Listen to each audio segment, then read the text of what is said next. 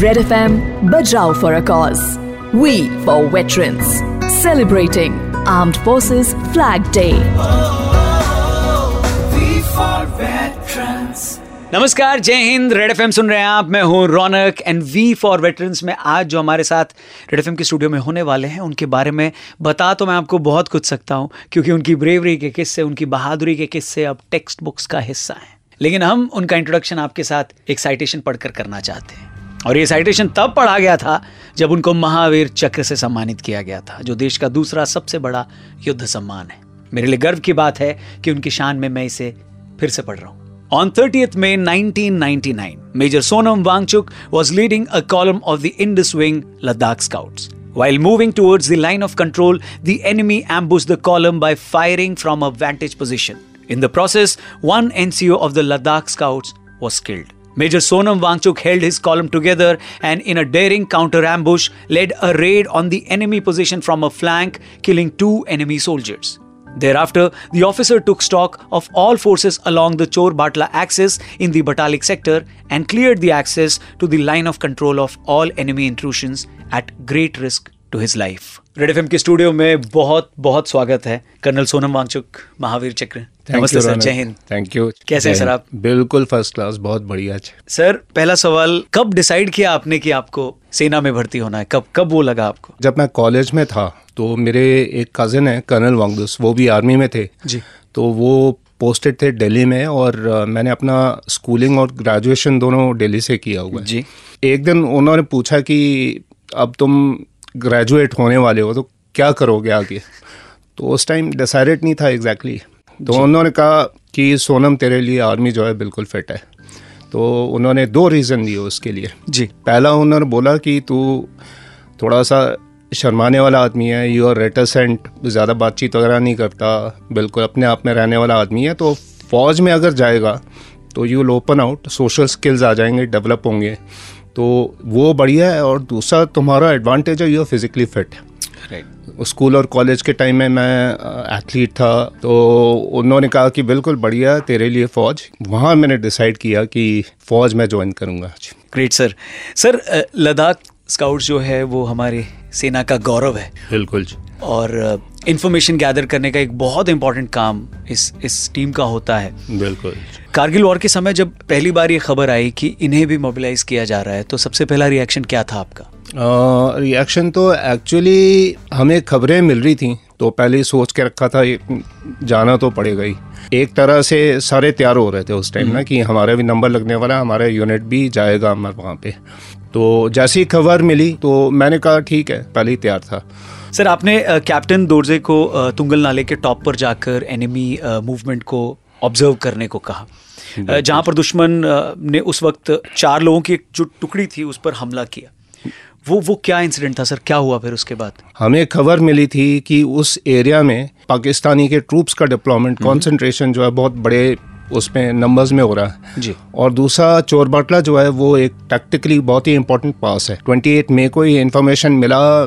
मैंने अपने टू से बात की और उन्होंने मुझे बोला कि एक सर्विलेंस एंड डोमिनेशन पेट्रोल ले जाना। है और तीस को तकरीबन पाँच बजे हम लोग अपनी टुकड़ी तेरह चौदह लोगों का लेके जिसमें नायब सूबेदार टुंडुप दौरजे भी थे उनको लेके मैं उस इलाके में गया तोंगल नाले के इलाके में।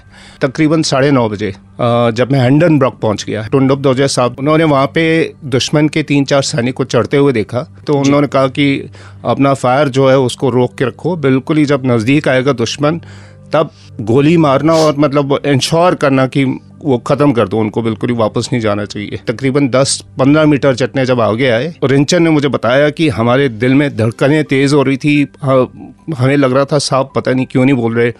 गोली चलाने को। नीचे जो है, पाकिस्तानी काफ़ी सारे इकट्ठे हुए थे। तो जब वो छः सात मीटर जितने हमारे से दूर थे, साहब ने हुक्म दिया, उसके बाद हम लोगों ने फायर करके उन दोनों को गिरा दिया। तकरीबन आधे घंटे के बाद दोबारा वापस आए जो उनके मृत शरीर थे, अपने साथियों का, वो ले जाने की कोशिश की तो दोबारा इन लोगों ने एल से फायर किया। और उसमें एक और को मार गिराया और उसके बाद वो बोलते हैं कि वो बिल्कुल ही विड्रॉ करने के बाद फिर दोबारा इन लोगों ने हिमाकत नहीं की। आपकी टीम होती है जो आपके साथी हम्म। होते हैं वो एक एक्सटेंडेड फैमिली की तरह होते हैं क्योंकि वहाँ पे लोगों का परिवार नहीं होता हम ही सब एक साथ होते हैं। बिल्कुल। आपकी टीम के चार लोग एक ऐसी जगह पर फंसे थे जहाँ पर किसी अफसर का होना बहुत ज़रूरी था आपका होना बहुत ज़रूरी था क्योंकि उन पर लगातार हर तरफ़ से हमले हो रहे थे। बिल्कुल। लेकिन आपको परमिशन नहीं मिल पाई आपने दो बार अपने सीनियर से पूछा फिर क्या हुआ? कब आपको परमिशन मिली प्रोसीड करने की? आगे क्या हुआ? कब तक आप वहाँ पहुँचे? क्या सिचुएशन थी सर तो तकरीबन साढ़े नौ जैसे मैंने बताया आपको ये कवर मिली और दो बार मैं कोशिश की परमिशन लेने की लेकिन आया नहीं। तो फॉर्चुनेटली जो मेरे विंग कमांडर थे कर्नल चंडोक जी। वो एरिया को विज़िट करने के लिए पहुँच गए वहाँ पे। तो जैसे ही मैंने उनको देखा मेरी सांस में सांस आई मैंने कहा बिल्कुल हमारे सामने भगवान आ गए। और मैंने कहा सर ये सिचुएशन है और मुझे मूव करने की इजाज़त दीजिए। बिल्कुल क्रिटिकल है सिचुएशन लड़के मेरे वो अकेले पड़ गए हैं और पाकिस्तानी बहुत तादाद में है। एन ऑफिसर को होना इस समय? बहुत ज़रूरी है। पहले उन्होंने कहा कि पता कर लो क्या है सिचुएशन वगैरह। आगे तो मैंने उनको बता दिया सर कि इलाका वगैरह मैंने देखा हुआ है। पहले एक दिन पहले मैं गया हूँ वहीं पे लड़कों को लगा के आया था। तो उन्होंने कहा ठीक है Sonam please you carry on and पीछे मैं देख लूँगा। तो सर आप और आपकी टीम जो जो उनकी मदद के लिए जाना चाह रही थी हाँ जी। कितना जोश भरा होता है? क्योंकि आप जल्दी से जल्दी वहाँ पहुँचना चाहते हैं और फिर जब परमिशन मिलती है तो सारे लड़के तैयार होते हैं वहाँ पहुँचने के लिए। ये मैं आपको बता दूँ कि ये फौज का तरीका है बैटल ड्रिल बोलते हैं बैटल प्रोसीजर बोलते हैं हम लोग। जी। जहाँ पर मर वो तैयारियाँ हर एक लेवल पे अपने आप स्टार्ट हो जाता है जैसे हम बोलते हैं कि वार्निंग ऑर्डर उसके बाद तैयारियाँ अपने आप शुरू हो जाती हैं। किसी को कुछ बताने की ज़रूरत नहीं है क्या करना क्या नहीं करना एग्जैक्टली एवरीबडी नोज़ और फिर उसके बाद इंग्लिश में कहा जाता है रेस्ट इज़ हिस्ट्री 18000 फीट की ऊंचाई। इतनी ज़बरदस्त ठंड temporary memory loss frost bite oxygen की कमी ऐसी सिचुएशन में जहाँ पर आपका शरीर और आपका मन दोनों काम नहीं करता। जोश को कैसे हाई रखते हैं सर सबसे ज़रूरी जो है फ़िज़िकल फिटनेस अगर फिज़िकली फिट नहीं हो आदमी आपके शरीर में अगर दम नहीं हो तो ना तो कुछ भी चीज़ काम नहीं करेगा ना आपके पैर काम करेंगे ना ना आपका हाथ काम करेगा और आपका दिमाग जो है बैठ जाएगा। तो फिज़िकली फिट होना बहुत ज़रूरी है। तो जैसे मैंने बताया था कि मैं मैंने अपना फिज़िकली फिट रखना अपने आप को मैंने बिल्कुल ही एक कमिटमेंट बना के रखा हुआ था। उसी तरह से जब बातचीत हुई लड़कों से तो मैंने हर एक से बातचीत की। वहाँ पर हम लोग कोई डेली रूटीन नहीं रहता कि पीटी करना ही करना है। हर एक आदमी अपने टाइम पे सिंस ही नोज़ की फ़िज़िकल फिटनेस जो है इट इज़ पैरामाउंट वो अपने आप टाइम निकाल के दौड़ता भागता है। हम गेम खेलते थे दो दो तीन तीन चार चार घंटे जहाँ मतलब वो टीम बॉन्डिंग जो है जी जी that is again very important कि important. एक लड़का किस तरह का क्या उसका मोरल किस तरह का है एक पल्स को फील करना वो बहुत इंपॉर्टेंट है तो वो गेम के ज़रिए आपका हो जाता था और मैं हमेशा उन गेम्स में लड़कों के साथ पार्टिसिपेट करता था। Thank you very much sir आप रेड एफ़ के स्टूडियो में आए आपने बड़ी सारी चीज़ें शेयर करी। थैंक यू लोगों को इंस्पायर किया और आप आपने जितनी सारी बातें बताई हो जितने भी यंग लोग इस बातचीत को सुन रहे हैं हमारे सैनिकों के बलिदान पर हमेशा पूरे देश को गर्व रहेगा। और हम हमेशा अपने आप को इसी वजह से सेफ़ फील करते हैं कि आप लोग हैं जो हमारी रक्षा के लिए सदैव तैनात हैं। So thank you very much once again V for veterans में आपसे बात करके बहुत अच्छा लगा। चलते चलते कुछ इस पर कहना चाहेंगे अगर आप। ये कॉन्ट्रीब्यूशन कितना ज़रूरी है या इस पर आपका कमेंट ये कंट्रीब्यूशन या बहुत ज़रूरी है बिकॉज़ ये कंट्रीब्यूशन जो है, हमारे भूतपूर्व सैनिक हैं।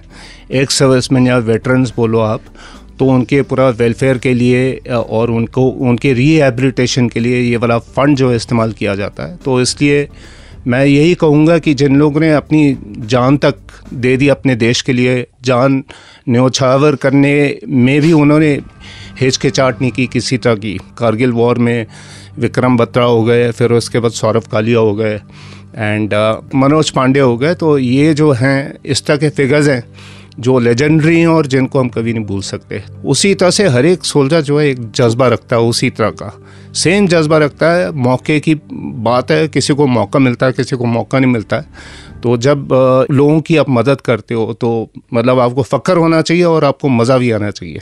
और एक बार thank you very much sir हमसे बात करने के लिए और रेड एफएम के स्टूडियो में आने के लिए। कर्नल सोनम वांगचुक महावीर चक्र आप सबसे अपील कर रहे हैं और हम भी रेड एफएम के साथ हमारी पूरी टीम आपसे अपील करती है कि प्लीज़ ज़रूर कॉन्ट्रीब्यूट करें arm forces flag day fund में। 93.5 रेड एफएम बजाते रहो। जय हिंद। जय Hind. Thank you Raunak